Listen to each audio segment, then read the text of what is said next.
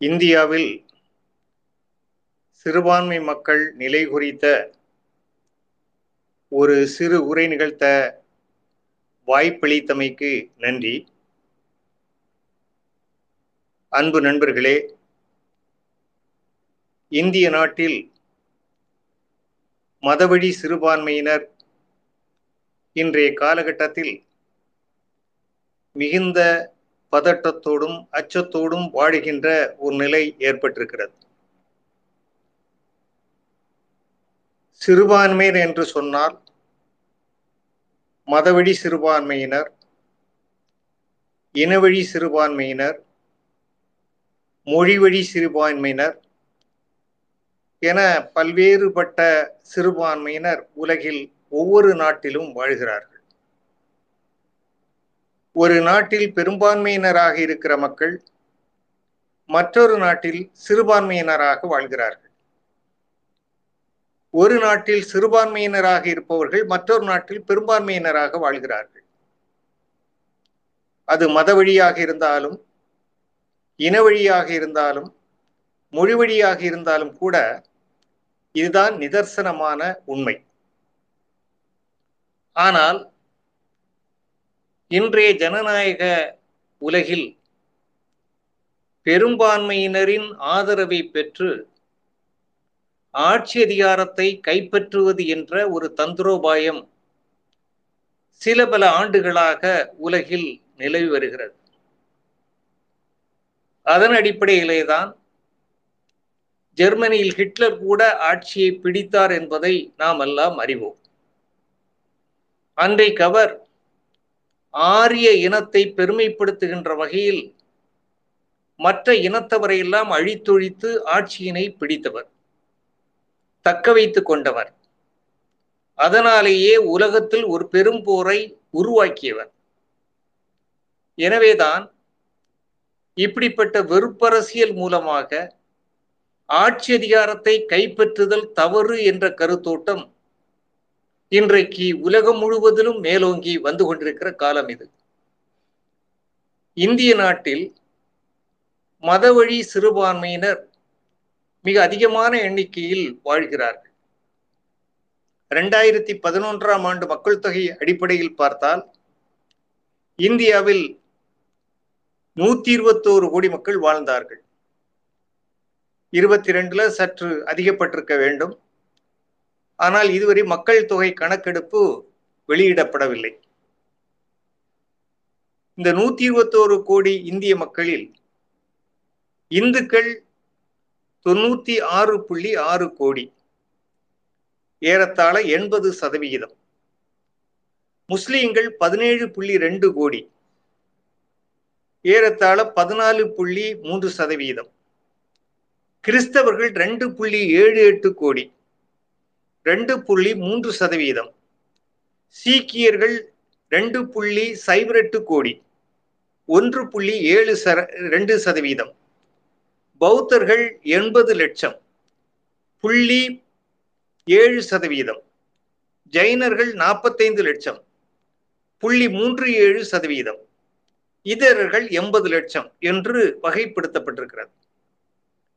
பொதுவாக சீக்கியர்கள் பௌத்தர்கள் ஜைனர்கள் இவர்கள் தனி மதங்கள் என்று அவர்களால் பிரகடனப்பட்டிருந்தாலும் கூட அவர்களும் இந்துக்களின் ஒரு பகுதி என்ற ஒரு கருத்தோட்டமும் இந்த நாட்டில் இருக்கிறது.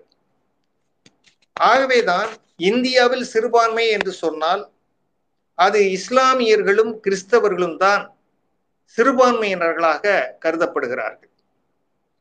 அதிலும் குறிப்பாக சொல்ல போனால் இந்தியாவில் இருக்கக்கூடிய சிறுபான்மை இஸ்லாமியர்கள் உலக நாடுகளில் உள்ள இஸ்லாமியர்களின் எண்ணிக்கையை ஒப்பிட்டு பார்க்கின்ற பொழுது இரண்டாம் இடத்திலே இருக்கிறது. முதல் இடத்திலே இந்தோனேஷியாவிலும் இரண்டாம் இடத்திலே இந்தியாவிலும் இஸ்லாமியர்கள் அதிகமாக வாழுகிறார்கள்.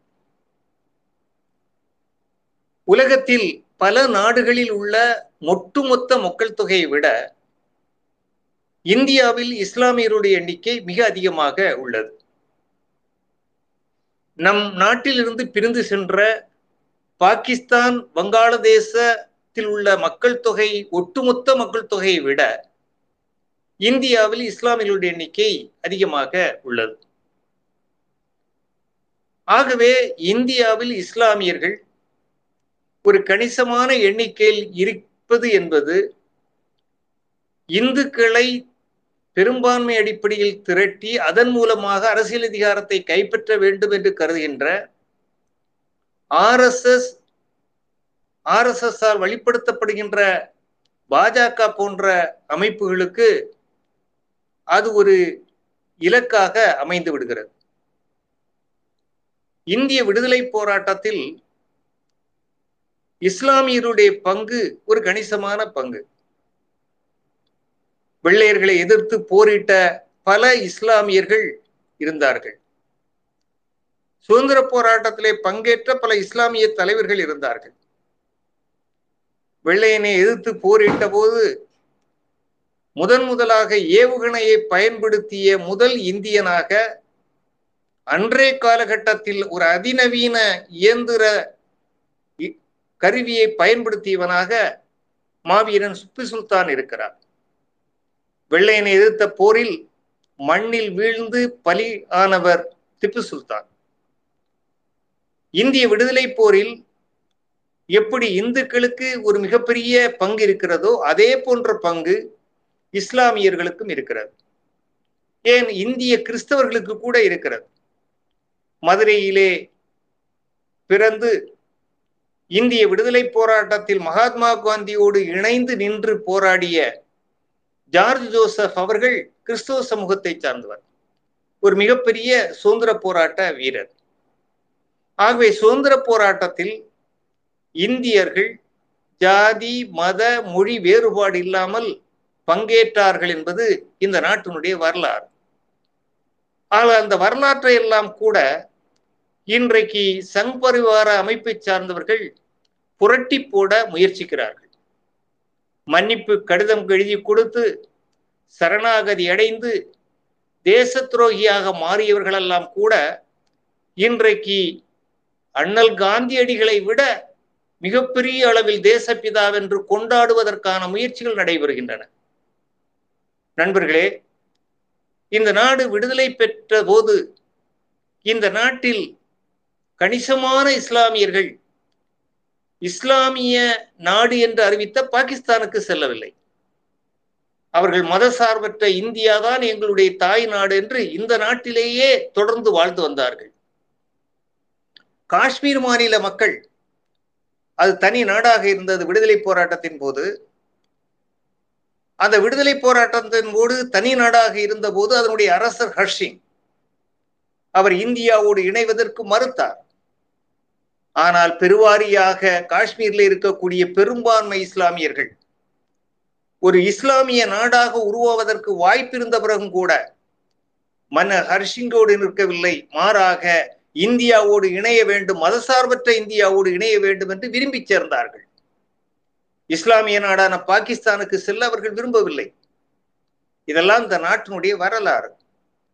இந்த வரலாறுகளை கூட இன்றைக்கு மாற்றியமைப்பதற்கு சங் பரிவாரத்தினர் திட்டமிடுவதுதான் வேதனையான ஒன்று. இந்த நாட்டில் இஸ்லாமியர்கள் மிக கணிசமான எண்ணிக்கையில் இருந்தாலும் கூட அவர்களுடைய வாழ்நிலை மிக மோசமான நிலையிலே இருக்கிறது. அவர்கள் கல்வியிலே பொருளாதாரத்திலே வேலை வாய்ப்பிலே தொடர்ந்து புனக்கடைக்கப்பட்டு வருகிறார்கள். அவர்கள் வாழ்க்கை தர மிக மிக மோசமான நிலவிலே இருக்கிறது. ஆனால் இஸ்லாமிய வெறுப்பு பிரச்சாரத்தை மேற்கொள்கின்ற சங் பரிவாரத்தினர் உண்மைக்கு மாறான பிரச்சாரத்தை தொடர்ந்து கொண்டு சென்றிருக்கிறார்கள். இந்தியாவில் இஸ்லாமியர்கள் எண்ணிக்கை பெருகி கொண்டிருக்கிறது என்று சொல்லுகிறார்கள். கட்டாய மத மாற்றம் மூலமாக இஸ்லாமும் கிறிஸ்தவம் இந்தியாவிலே வளர்ந்து கொண்டிருக்கிறது என்று சொல்லுகிறார்கள். ஐநூறு ஆண்டுகளுக்கு மேலாக இந்த நாட்டிலே முஸ்லிம்களுடைய ஆட்சி நடந்தது. ஆனால் இந்தியாவில் இந்துக்கள் இந்து மதத்திலே உறுதியாக இருந்தார்கள். அவர்கள் கட்டாய மத மாற்றம் செய்யப்படவில்லை என்பதுதான் இந்தியாவுடைய மக்கள் தொகையில் மத ரீதியான அந்த வேறுபாட்டை பார்த்தாலே நமக்கு புரியும். இங்கே கிறிஸ்தவர்களான வெள்ளையர்கள் நூறாண்டு காலத்துக்கு மேல் ஆட்சி செய்தார்கள். ஆனால் இன்றைக்கும் ரெண்டு புள்ளி எட்டு சதவீதம் கிறிஸ்தவர்கள் தான் இந்தியாவில் இருக்கிறார்கள். அப்படியானால் அவர்களும் கட்டாய மத மாற்றம் செய்யவில்லை. கட்டாய மத மாற்றம் என்பது கட்டமைக்கப்பட்ட ஒரு கதை. உண்மைக்கு மாறான ஒன்று. அதை சொல்லி இந்துக்களை அவர்கள் தங்கள் வசம் ஈர்ப்பதற்கு முயற்சிக்கிறார்கள். நண்பர்களே அது மாத்திரமல்ல. விடுதலை பெற்ற பிறகு இந்தியாவில் இஸ்லாமியர்களின் எண்ணிக்கை பெருகி பெருகி பெருகி பெருகி பெரும்பான்மையாக மாறிவிடும் என்று இப்போது வரையிலும் கூட உண்மைக்கு மாறான தகவல்களை சொல்லிக் கொண்டிருக்கிறார்கள். இதெல்லாம் நாம் ஆய்வுக்கு உட்படுத்த வேண்டிய விஷயங்கள். இஸ்லாமியர்களுடைய வாழ்வு எப்படி இருக்கிறது அப்படி என்று பார்த்தீர்களேயானால் உண்மைக்கு மாறான தகவல்களை சங்பரிவாரத்தினர் சொல்லிக்கொண்டே இருக்கின்ற சூழலில் தங்களுக்கு ஏராளமான சலுகைகளை தந்து இஸ்லாமிய வாக்கு வங்கியை அடைவதற்காக இந்திய ஆட்சியாளர்கள் சலுகைகளை வழங்கிவிட்டார்கள் என்றெல்லாம் கூட அவர்கள் தொடர்ந்து பிரச்சாரம் செய்கிறார்கள். ஆனால் உண்மையிலேயே அவர்களுடைய வாழ்வு எப்படி இருக்கிறது? இது ஒரு கேள்விக்குறியாகவே இருந்தது. ஆயிரத்தி தொள்ளாயிரத்தி எண்பத்தி மூன்றில் மத்தியிலே இருந்த காங்கிரஸ் ஆட்சி டாக்டர் கோபால் சிங் அவர்கள் தலைமையிலே இதற்கென்று ஒரு குழுவை அமைத்தது. அந்த குழுவில் பத்து வல்லுநர்கள் உறுப்பினர்களாக இருந்தார்கள். பதினாலு ஆறு ஆயிரத்தி தொள்ளாயிரத்தி எண்பத்தி மூன்றில் கோபால் சிங் கமிஷன் தன்னுடைய ஆய்வறிக்கையை அரசிடம் ஒப்படைத்தது. ஆனால் காங்கிரஸ் அரசு அந்த ஆய்வறிக்கையை ஏற்றுக்கொள்ளவும் இல்லை அதை வெளியிடவும் இல்லை. அது அப்படியே மூடி மறைக்கப்பட்டு விட்டது. இது சங்பரிவாரத்தினருக்கு உதவியாக அமைந்தது. தொடர்ச்சியாக அவருடைய பிரச்சாரம் வாக்கு வங்கிக்காக இஸ்லாமியர்களுக்கு அதிகமான சலுகைகள் வழங்கப்படுகிறது என்ற பிரச்சாரத்தை அவர்கள் தொடர்ந்து செய்து கொண்டே இருந்தார்கள். இன்ன நிலையில்தான் ரெண்டாயிரத்தி நாலாம் ஆண்டு இடதுசாரிகளுடைய ஆதரவோடு டாக்டர் மன்மோகன் சிங் அவர்கள் தலைமையிலான ஐக்கிய முற்போக்கு கூட்டணி அரசாங்கம் மத்தியிலே ஆட்சிக்கு வந்தது. அப்போது இந்த பிரச்சனை முன்னுக்கு வந்தது. ஒரு கமிஷன் அமைக்கப்பட்டது.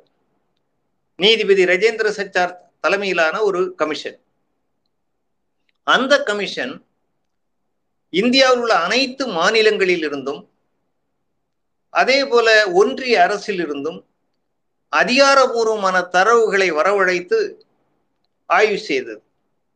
கள ஆய்வு மேற்கொண்டது. இறுதியாக ரஜேந்திர சச்சார் கமிஷன் ரெண்டாயிரத்தி ஆறு நவம்பர் மாதம் அரசிடம் ஒரு அறிக்கையை சமர்ப்பித்தது. அந்த அறிக்கை ஏராளமான உண்மைகளை வெளிக்கொண்டு வந்தது. இஸ்லாமியர்கள் வாழ்க்கை இந்தியாவில் மிக மிக மோசமான நிலையிலே இருக்கிறது. அவர்கள் மக்கள் தொகை இவர்கள் குறிப்பிடுவது போல உயர்ந்து கொண்டே வரவில்லை. ஆயிரத்தி தொள்ளாயிரத்தி அறுபத்தொன்னு முதல் ரெண்டாயிரத்து ஒன்னு வரையிலான நாற்பது ஆண்டு கால மக்கள் தொகை வளர்ச்சி என்பது இரு ரெண்டு புள்ளி ஒன்று சதவீதமாக இருந்தாலும் சமீப காலமாக அதுவும் கூட இன்றைக்கு வீழ்ச்சியடைந்திருக்கிறது என்ற உண்மையினை சச்சார் குழு வெளிக்கொண்டது. அதே போல வாழ்கின்ற வாழ்க்கை வாழ்க்கை தரம் கல்வி நிலை வேலை வாய்ப்பு எல்லாவற்றிலுமே இஸ்லாமியர்கள் பின்தங்கி இருக்கிறார்கள். இந்தியாவில் எழுத்தறிவு பெற்றவர்கள் அறுபத்தைந்து புள்ளி ஒரு சதவீதம். ஆனால் முஸ்லிம்களில் கல்வியறிவு பெற்றவர்கள் என்பது ஐம்பத்தி ஒன் புள்ளி ஐம்பத்தி ஒன்பது புள்ளி ஒரு சதவீதம். இந்துக்களை சராசரி தேசிய சராசரியை விட இஸ்லாமியர்களுடைய எண்ணிக்கை குறைவு. முஸ்லிம் பெண்களின் கல்வி விகிதம் கூட ஐம்பது சதவீதம் தான் உள்ளது. இதே போல நீங்கள் பார்த்தீர்களே ஆனால் ஐஐஎம் ஐஐடி எம்பிஏ போன்ற உயர் கல்விகளில் இஸ்லாமியர்களுடைய சதவிகிதம் மிக மிக சொற்பம். ஒன்று புள்ளி மூன்று சதவீதம் அல்லது மூன்று புள்ளி ஆறு சதவீதம் என்ற அளவிலே தான் இருந்து கொண்டிருக்கிறது. அதே போல முஸ்லிம்களுடைய பொருளாதார நிலை மிக மிக வறிய நிலையிலே வாடுகிறார்கள். வறுமை கோட்டுக்கு கீழ் வாழ்கின்ற ஒட்டுமொத்த இந்தியர்களுடைய சதவீதத்தை விட இஸ்லாமியர்களுடைய சதவீதம் அதிகமாக இருக்கிறது. முஸ்லிம் பெண்கள் இன்றைக்கு கடுமையான பாதிப்புக்கு உள்ளாகி இருக்கிறார்கள். மாத்திரமல்ல இன்றைக்கு பொதுவாக நீங்கள் பார்த்தீர்களேயானால் அரசு வேலை வாய்ப்புகளில் இஸ்லாமியர்களுடைய எண்ணிக்கை என்பது கவலை அளிக்கக்கூடிய அளவுக்கு குறைவாக இருக்கிறது. அரசு பணிகளில் இஸ்லாமியர்கள் ஐந்து சதவீதம் மட்டும்தான் இருக்கிறார்கள். பொது துறைகளில் மூன்று புள்ளி மூன்று சதவீதம் மட்டும்தான் இருக்கிறார்கள். ஐஏஎஸ்ஸில் மூன்று சதவீதம் தான் ஐபிஎஸ்ஸில் ஒன்று புள்ளி எட்டு சதவீதம். இப்படி நீங்க பார்த்தீங்கன்னா இந்தியாவினுடைய அரசு கட்டமைப்பில் அதிகாரிகள் மட்டத்தில் மிக குறைவாகவும் பொதுவான அரசு ஊழியர்கள் மட்டத்தில் கூட குறைவாகவும் இஸ்லாமியர்களுடைய எண்ணிக்கை இருக்கிறது என்பதை நம்மால் பார்க்க முடிகிறது. இதைவிட சச்சார்குழி வெளிப்படுத்திய ஒரு அதிர்ச்சியூட்டக்கூடிய உண்மை என்னவென்றால் தமிழக காவல்துறையில் பணிபுரியக்கூடிய முஸ்லிம்கள் வெறும் புள்ளி ஒன்று ஒன்று சதவீதம் என்பது ஒரு முக்கியமான ஒரு தகவல். வங்கி கடன்கள் அவர்களுக்கு கிடைப்பதில்லை. பெருவாரியான இஸ்லாமியர்கள் சிறு வணிகர்களாக இருக்கிறார்கள். அப்படி சிறு வணிகர்களாக இருப்பவர்களுக்கு கடன் உதவி தேவை. சச்சார் குழு என்ன சொல்கிறது என்றால் பொதுத்துறை வங்கிகளில் உள்ள கணக்குகளில் முஸ்லிம்கள் பன்னிரண்டு புள்ளி ரெண்டு சதவீதம் பேர் கணக்கு வைத்திருக்கிறார்கள். தனியார் வங்கியில் பதினொன்று புள்ளி மூன்று சதவீதம் பேர் கணக்கு வைத்திருக்கிறார்கள். ஆனால் பொதுத்துறை வங்கிகளில் அவர்களுக்கு வழங்கப்படக்கூடிய கட கடன் நாலு புள்ளி ஆறு சதவீதம் தான். தனியார் வங்கிகளில் கூட ஆறு புள்ளி ஆறு சதவீதம் தான். பெரும்பாலான வங்கிகளில் இஸ்லாமியர்களுக்கு கடன் மறுக்கப்படுகிறது. அது எழுதப்படாத விதி என்ற அடிப்படையில் இத்தகைய உத அவர்களுக்கான கடன் உதவி என்பது தொடர்ந்து மறுக்கப்பட்டு வருவதை அந்த அறிக்கை சுட்டி காட்டுகிறது அதுபோல நாம் பார்த்தீர்களானால் சமூக கட்டமைப்பு வசதிகள். இஸ்லாமியர்கள் வாழக்கூடிய பகுதிகளில் கல்விக்கான பள்ளிக்கூடங்கள் இல்லை கல்லூரிகள் இல்லை அதுபோல சுகாதார வசதிகள் இல்லை என்று ஏராளமான விஷயங்கள் அதிலே வருகிறது. ரெண்டாயிரத்தி நாலு ரெண்டாயிரத்தி ஐந்து கணக்கெடுப்பின்படி இந்திய மக்களில் ரெண்டு இருபத்தி ரெண்டு புள்ளி ஏழு சதவீதம் பேர் வறியவர்கள் என்று வகைப்படுத்தப்பட்டிருக்கின்றனர். ஆனால் முஸ்லிம்களில் முப்பத்தோரு சதவீதம் பேர் வறியவர்களாக உள்ளனர்.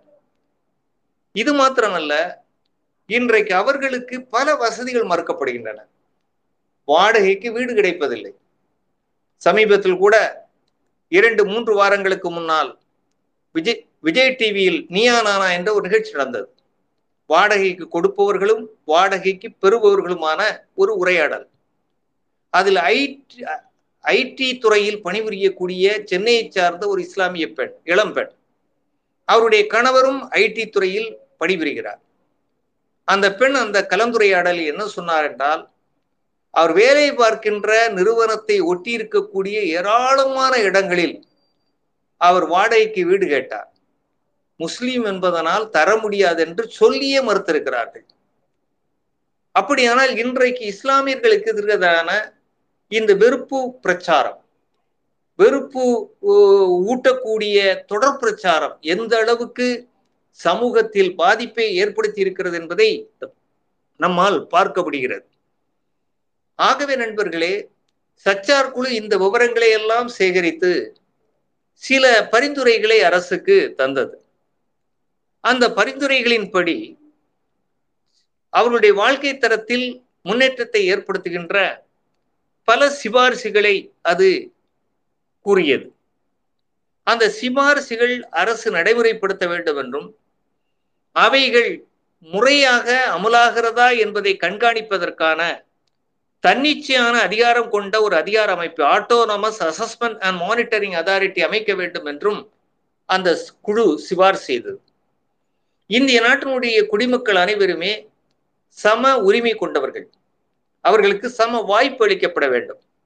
அந்த அடிப்படையில் சிறுபான்மை இஸ்லாமியர்களுக்கு வாழ்ப்ப வாய்ப்புகள் தரப்படுகிறதா என்பதை கண்காணிப்பதற்காக ஒரு கமிஷன் அமைக்க வேண்டும் என்றும்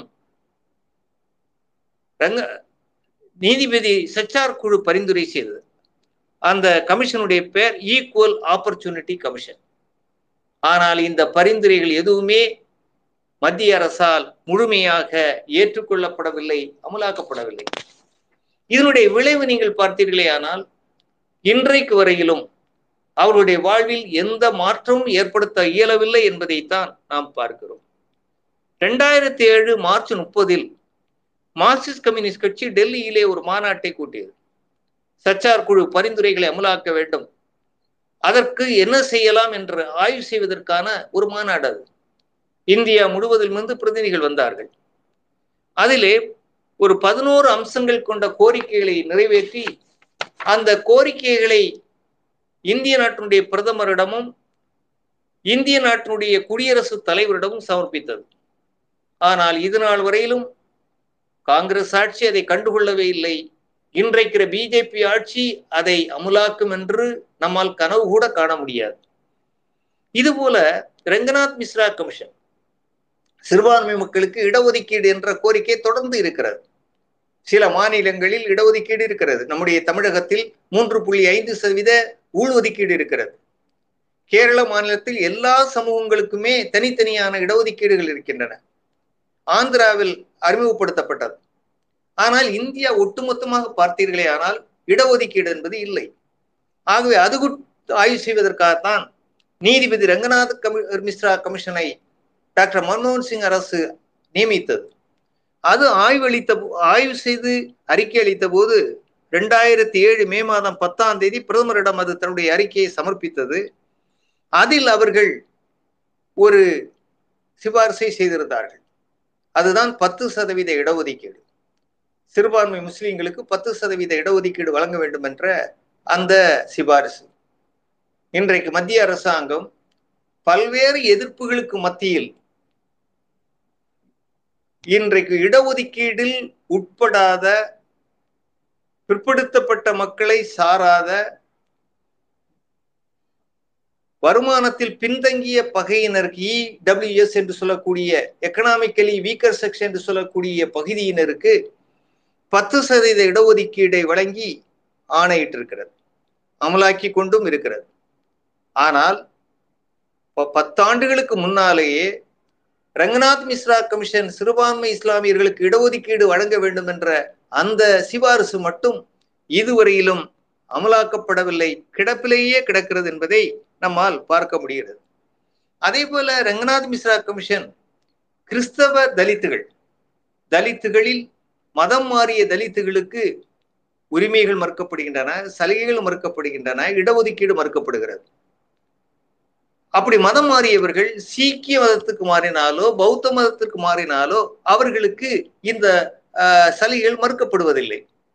இஸ்லாமிய மதத்திற்கோ அல்ல கிறிஸ்தவ மதத்திற்கோ மாறினால் மறுக்கப்படுகிறது. இது சரியல்ல. அந்த இடஒதுக்கீடு அவர்களுக்கும் வழங்க வேண்டும் என்று ரங்கநாத மிஸ்ரா கமிஷன் சிபாரிசு செய்தது. அந்த சிபாரிசும் இதுவரையிலும் அமலாகவில்லை.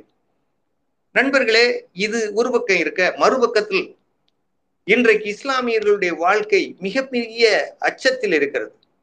அவர்கள் வழிபாட்டு தலங்கள் இடிக்கப்படுகின்றன. பாபரி மசூதி இடிக்கப்பட்டு விட்டது. இன்றைக்கு வாரணாசியில் இருக்கக்கூடிய கியான விபூதி மசூதி குறிவைக்கப்படுகிறது. நீதிமன்ற வழக்கை காரணம் காட்டி அதை இடித்து அழிப்பதற்கான முயற்சிகள் அரசாங்கத்தினுடைய மேற்பார்வையிலேயே இன்றைக்கு நடைபெற்றுக் கொண்டிருக்கின்றன. இதுபோல் நீங்கள் பார்ப்பீர்களானால் கிறிஸ்தவ சமூகத்தை சார்ந்தவர்களுடைய வழிபாட்டு தலங்களுக்கு அனுமதி மறுக்கப்படுகிறது. அவர்கள் வழிபாடு நடத்துகின்ற இடங்களில் சென்று அச்சுறுத்தப்படுகிறார்கள். அது மாத்திரமல்ல சிறுபான்மை மக்களுடைய உணவு. உங்களுக்கு எல்லாருக்கும் தெரியும் பசுவதை தடை சட்டம் என்ற பெயரால் இஸ்லாமியர்கள் தாக்கப்படுகிறார்கள். இந்த நாட்டில் இது ஒரு ஜனநாயக நாடு மதசார்பற்ற நாடு. அவரவருக்கான பண்பாடு அவரவருக்கான உணவு முறைகள் அவரவருக்கான வழிபாட்டு முறைகளுக்கு அரசியல் சட்ட ரீதியான அனுமதி இருக்கிறது. ஆனால் அதற்கு மாறாக அதை காரணம் காட்டி அவர்கள் தாக்கப்படுகிறார்கள். முகமது அக்லாக்னுடைய மரணத்திலிருந்து துவங்கி எத்தனையோ கொலைகள் நடைபெற்று விட்டன குற்றவாளிகள் தப்பித்து விடுகிறார்கள். இரண்டாயிரத்தி ரெண்டாம் ஆண்டு குஜராத் மாநிலத்தில் இரண்டாயிரம் இஸ்லாமியர்கள் படுகொலை செய்யப்பட்ட நிகழ்வில் பல்கிஸ் பானு என்று சொல்லக்கூடிய ஒரு பெண் கூட்டு பாலியல் பலாத்காரம் செய்யப்பட்ட நிகழ்ச்சி. அவர் குடும்பத்தைச் சேர்ந்த பதினொன்று பேர் படுகொலை செய்யப்பட்ட நிகழ்ச்சியிலே குற்றஞ்சாட்டப்பட்டவர்கள் எல்லாம் தண்டனை காலம் முடிவதற்கு முன்னாலே விடுதலை செய்யப்படுகிறார்கள். இது இப்படிப்பட்ட வன்முறையாளர்களுக்கு ஊக்கம் கொடுக்கக்கூடிய நிகழ்ச்சியாக இன்றைக்கு உருவாகி இருக்கிறது அது மாத்திரமல்ல இன்றைக்கு பார்ப்பீர்களே ஆனால் இப்படிப்பட்ட தாக்குதல்கள் பசுவதையின் பேரால் லவ் ஜிகாத் என்ற ஒரு பொய்யான தகவலின் பேரால் இஸ்லாமியர்கள் குறிவைக்கப்படுவது தொடர்ந்து நடக்கிறது. கிறிஸ்தவர்கள் கட்டாய மதமாற்றம் என்ற பெயரால் குறிவைக்கப்படுகிறார்கள். இன்றைக்கு நடக்கிற பல நிகழ்வுகளை நீங்கள் பார்த்தீர்களே ஆனால் ஒவ்வொரு நிகழ்விலும் சிறுபான்மைகளை குறிவாய்த்து அரசும் அரசு சார்ந்த சன்பரிவார் அமைப்பினரும் தாக்குதல்களையும் தொடர் துர்ப்பிரச்சாரங்களையும் செய்து கொண்டிருக்கிறார்கள். ஒரு வெறுப்பரசியல் இந்த நாட்டிலே விதைக்கப்படுகிறது வளர்த்தப்படுகிறது. குறிப்பாக சொல்ல போனால் இந்த நாட்டில் ஏராளமான கொலைகள் நடக்கின்றன. நான் இன்றைக்கு டிவியிலே ஒரு செய்தியை பார்த்தேன். சமீபத்தில் இரண்டு மூன்று தினங்களுக்கு முன்னால் அல்ட்ராஃப் என்று சொல்லக்கூடிய ஒரு இஸ்லாமிய இளைஞன் தன்னுடைய காதலியை கொலை செய்து துண்டு துண்டாக வெட்டி அதை வீசிய ஒரு கொடூரமான நிகழ்ச்சி. அவன் கொடியவன் கொடும் தண்டனைக்கு உள்ளாக வேண்டியவன். அப்படிப்பட்ட கயவர்களை குற்றவாளிகளை மதத்தின் பேரால் இன்றைக்கு தொடர்புபடுத்தி அந்த மதத்தை இழிவுபடுத்த முயற்சிக்கிறார்கள். இதே மாதிரி எத்தனையோ நிகழ்ச்சி நடந்திருக்கிறது. தன்னுடைய மனைவியை கொன்று அதை பெரிய பெட்டியிலே எடுத்து சென்று பின்னால் பிடிக்கப்பட்டவர்கள் இருக்கிறார்கள். அதில் இந்துக்கள் உண்டு கிறிஸ் சீக்கியர்கள் உண்டு பிற மதத்தை சார்ந்தவர்கள் உண்டு. அப்போதெல்லாம் மதம் சார்ந்து குற்றம் சாட்டப்படவில்லை. ஆனா இன்றைக்கு அஸ்ஸாம் முதலமைச்சர் முதலமைச்சர் பாஜகனுடைய முதலமைச்சர் பகிரங்கமாக சொல்கிறார் சமூகம் சார்ந்து குற்றச்சாட்டை சொல்லுகிறார். இது எவ்வளவு கேவலமான ஒரு விஷயம். அதே போல இந்த நாட்டில் வன்முறை சம்பவங்கள் நடக்கின்றன. சம்ஜௌதா எக்ஸ்பிரஸ் குண்டுவெடிப்பு நடந்தது. மெக்கா மசூதி குண்டுவெடிப்பு நடந்தது. ஏராளமான குண்டு வெடிப்புகள் அந்த குண்டு வெடிப்புகளை எல்லாம் பல நூறு பேர் இறந்திருக்கிறார்கள். அதிலே குற்றஞ்சாட்டப்பட்ட பிரக்நாத் சிங் தாகூர் என்று சொல்லக்கூடிய சங்பர்வ் அமைப்பை சார்ந்தவர் இன்றைக்கும் எம்பியாக இருக்கிறார் பகிரங்கமாக நடந்து கொண்டிருக்கிறார். அதிலே சம்பந்தப்பட்டவருடைய அமைப்பை குற்றம் சாட்டுவது சரியானது. ஆனால் அவர் சார்ந்த சமூகத்தை குற்றம் சாட்ட முடியுமா? பிரக்நாத் சிங் தாகூர் ஒரு இந்து சமூகத்தை சார்ந்தவர் என்பதனால் இப்படிப்பட்ட குண்டுவெடிப்பை நடத்தியவர்கள் இந்துக்கள் என்று பிரச்சாரம் செய்வது சரியா நியாயமா? அது கண்டிக்க தகுந்ததல்லவா அப்படி யாராவது பிரச்சாரம் செய்கிறார்களா? செய்ய முடியுமா? ஆனால் கோவையிலே ஒரு குண்டு வெடிப்பு நடந்தால் அல்லது கோவையிலே ஒரு கார் சிலிண்டர் வெடித்தால் அதிலே குற்றவாளி கண்டுபிடிக்கப்பட வேண்டும் அவர் மீது வழக்கு தொடர வேண்டும் அவர் தண்டிக்கப்பட வேண்டும். அதில் யாருக்கும் மாற்று கருத்து இல்லை அது மிகவும் கண்டிக்க தகுந்த ஒரு விஷயம். அந்த நிகழ்வை தொடர்ந்து பல நிகழ்வுகள் வராமல் தடுத்தது கூட காவல்துறை வேகமாக செயல்பட்டிருக்க வேண்டும். ஆனால் அதை ஒட்டி கூட இன்றைக்கு சமூகம் சார்ந்த குற்றச்சாட்டுகளை எழுப்புகிறார்கள். இஸ்லாமியர்கள் என்றால் வன்முறையாளர்கள் என்று ஒரு விஷ கருத்து இன்றைக்கு மக்கள் மத்தியிலே பரப்பப்படுகிறது. ஆகவே இன்றைக்கு சிறுபான்மை மக்கள் மத ரீதியாக சிறுமைப்படுத்தப்படுகிறார்கள். அவர்கள் பொய்யான குற்றச்சாட்டுகளுக்கு உள்ளாக்கப்படுகிறார்கள். வறுமையிலும் வேலை வாய்ப்பின்மையிலும் கொடு கொடுமையான பொருளாதார சிக்கல்களிலும் அவர்கள் சிக்கொண்டிருக்கின்ற நேரத்தில் அவர்கள் மீது பொய்யான அவதூறான பிரச்சாரங்கள் செய்து அவர்கள் அத்தனை பேரையும் குற்றவாளிகளாக சித்தரித்து அதன் மூலம் அரசியல் ஆதாயம் பெறுவதற்காக மத்திய ஆளும் அரசும் கட்சியும் அதை சார்ந்தவர்களும் இன்றைக்கு முயல்வது மிக மிக கொடூரமான விஷயம். அது மாத்திரமல்ல. இன்றைய சிறுபான்மை மக்களுக்கு எதிரான சட்டங்கள் அது முத்தலாக் சட்டமாக இருக்கலாம். முத்தலாக் என்ற அந்த விஷயத்தை எந்த இஸ்லாமியனும் ஏற்றுக்கொள்ள மாட்டார் எந்த நாகரிக சமூகமும் ஏற்றுக்கொள்ளாது. ஏற்கனவே உச்ச நீதிமன்றத்தால் அது தடை செய்யப்பட்டு விட்டது. ஆனால் முத்தலாக் சட்டத்தை கொண்டு வந்து அதன் மூலமாக இஸ்லாமிய இளைஞர்களை தண்டிப்பதற்கும் அவர்களை குற்றவாளிகளுக்காக சித்தரிப்பதற்கும் முயற்சி நடக்கிறது. இஸ்லாமியர்கள் என்றாலே அவர்கள் அநாகரிகமானவர்கள் என்ற ஒரு கருத்தை உருவாக்குகிறார்கள். சிஏஏ சட்டம் கொண்டு வந்தார்கள். நாடு முழுக்க எதிர்ப்பு கிளம்பியது. எப்படி விவசாய சட்டத்திற்கு எதிராக விவசாயிகள் போராடினார்களோ அதே போல குடியுரிமை திருத்த சட்டத்துக்கு எதிராக இஸ்லாமியர்கள் போராடினார்கள். இந்துக்களும் ஆதரவாக பல இடங்களிலே அவர்களுக்கு சென்று உதவி செய்தார்கள். ஆனால் அவர்களை குற்றவாளிகளாக சித்தரித்தார்கள். இன்றைக்கும் வழக்குகள் இருக்கின்றன.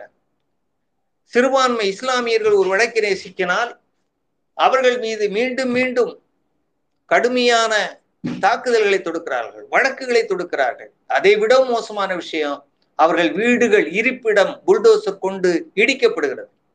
இன்றைய காலையிலே டிவியிலே ஒரு செய்தி பார்த்தேன்.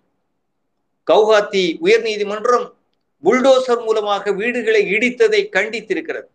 இது சட்டபூர்வமானதல்ல சட்டவிரோதமான செயல் என்று அரசுக்கு கட்டணம் தெரிவித்திருக்கிறது. இந்த முயற்சிகள் எல்லாம் இன்றைக்கு தொடர்ச்சியாக நடைபெறுகின்றன. சங் பரிவார் அமைப்பினுடைய சிறுபான்மை மக்களுக்கு எதிரான இத்தகைய செயல்கள் இந்தியா முழுவதிலும் வலுவாக நடக்கிறது.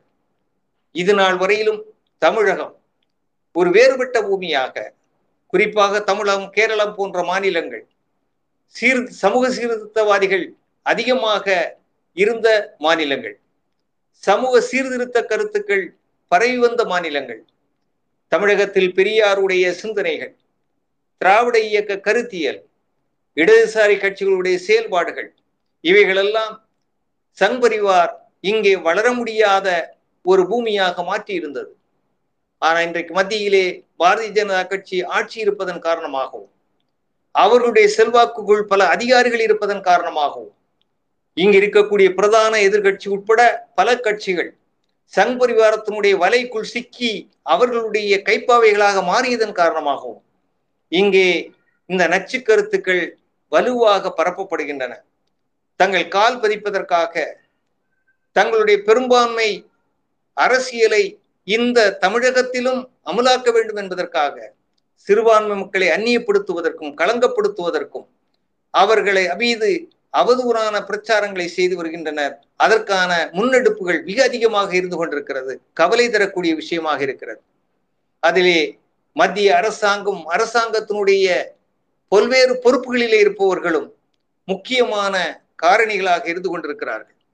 ஆகவேதான் தமிழகம் அமைதி பூமியாக இருக்கின்ற தமிழகத்தை அது வகுப்புவாதம் பெரும்பான்மை வகுப்புவாதமாக இருந்தாலும் அதற்கு எதிர்வினை என்ற அடிப்படையில் சிறுபான்மை வகுப்புவாதமாக இருந்தாலும் கபலீகரம் செய்வதற்கு நாம் அனுமதிக்க கூடாது. தமிழகம் ஒரு அமைதி பூமியாக இருக்க வேண்டும் என்றால் தமிழகத்தில் இருக்கிற அனைத்து மக்களும் ஜாதி மத வேறுபாடு இல்லாமல் ஒன்றுபட்டு ஒற்றுமையோடு இருக்க வேண்டும். மதசார்பின்மையை வலுப்படுத்த வேண்டும். தமிழகத்தில் இருக்கக்கூடிய சிறுபான்மை மக்கள் அவர்கள் இஸ்லாமியர்களாக இருந்தாலும் கிறிஸ்தவர்களாக இருந்தாலும் தங்கள் மத்தியிலே வரக்கூடிய இப்படிப்பட்ட வகுப்புவாத அமைப்புகளை வகுப்புவாத இயக்கங்களை தனிமைப்படுத்த வேண்டும். தேசிய நீரோட்டத்திலே இணைந்து நிற்க வேண்டும். மதசார்பின்மையை வலுவாக பற்றி நிற்க வேண்டும். மதசார்பின்மை மத நல்லிணக்கமும் தான் தமிழகம் தொடர்ந்து அமைதி பூக்காவாக திகழ்வதற்கு உதவியாக இருக்கும். தமிழகத்தினுடைய வளர்ச்சிக்கு உதவி செய்வதாக இருக்கும். ஆகவே நாம் அனைவரும் இந்திய மக்கள் ஒரு தாய் மக்கள் நம் நாம் பல மதங்களை பின்பற்றுபவர்களாக இருக்கலாம். பல மொழி பேசுபவர்களாக இருக்கலாம். பல்வேறு கலாச்சாரங்களை கொண்டவர்களாக இருக்கலாம். எல்லோரும் இந்நாட்டை சார்ந்தவர்கள் இந்நாட்டு மக்கள் இந்திய தாயின் மக்கள் என்ற அடிப்படையில் இணைந்து நிற்போம். கரம் பற்றி நிற்போம். அந்நிய கருத்துக்களை அகற்றுவோம். வன்முறையாளர்களை தொடர்ந்து நாம் தனிமைப்படுத்துவோம். புற்றீசல் போல பெருகி வருகின்ற வகுப்புவாத இயக்கங்களை இந்த மண்ணிலிருந்து தொடை தறிவோம் என்று உங்களை பணிவோடு கேட்டு என் உரையை நிறைவு செய்கிறேன். நன்றி வணக்கம்.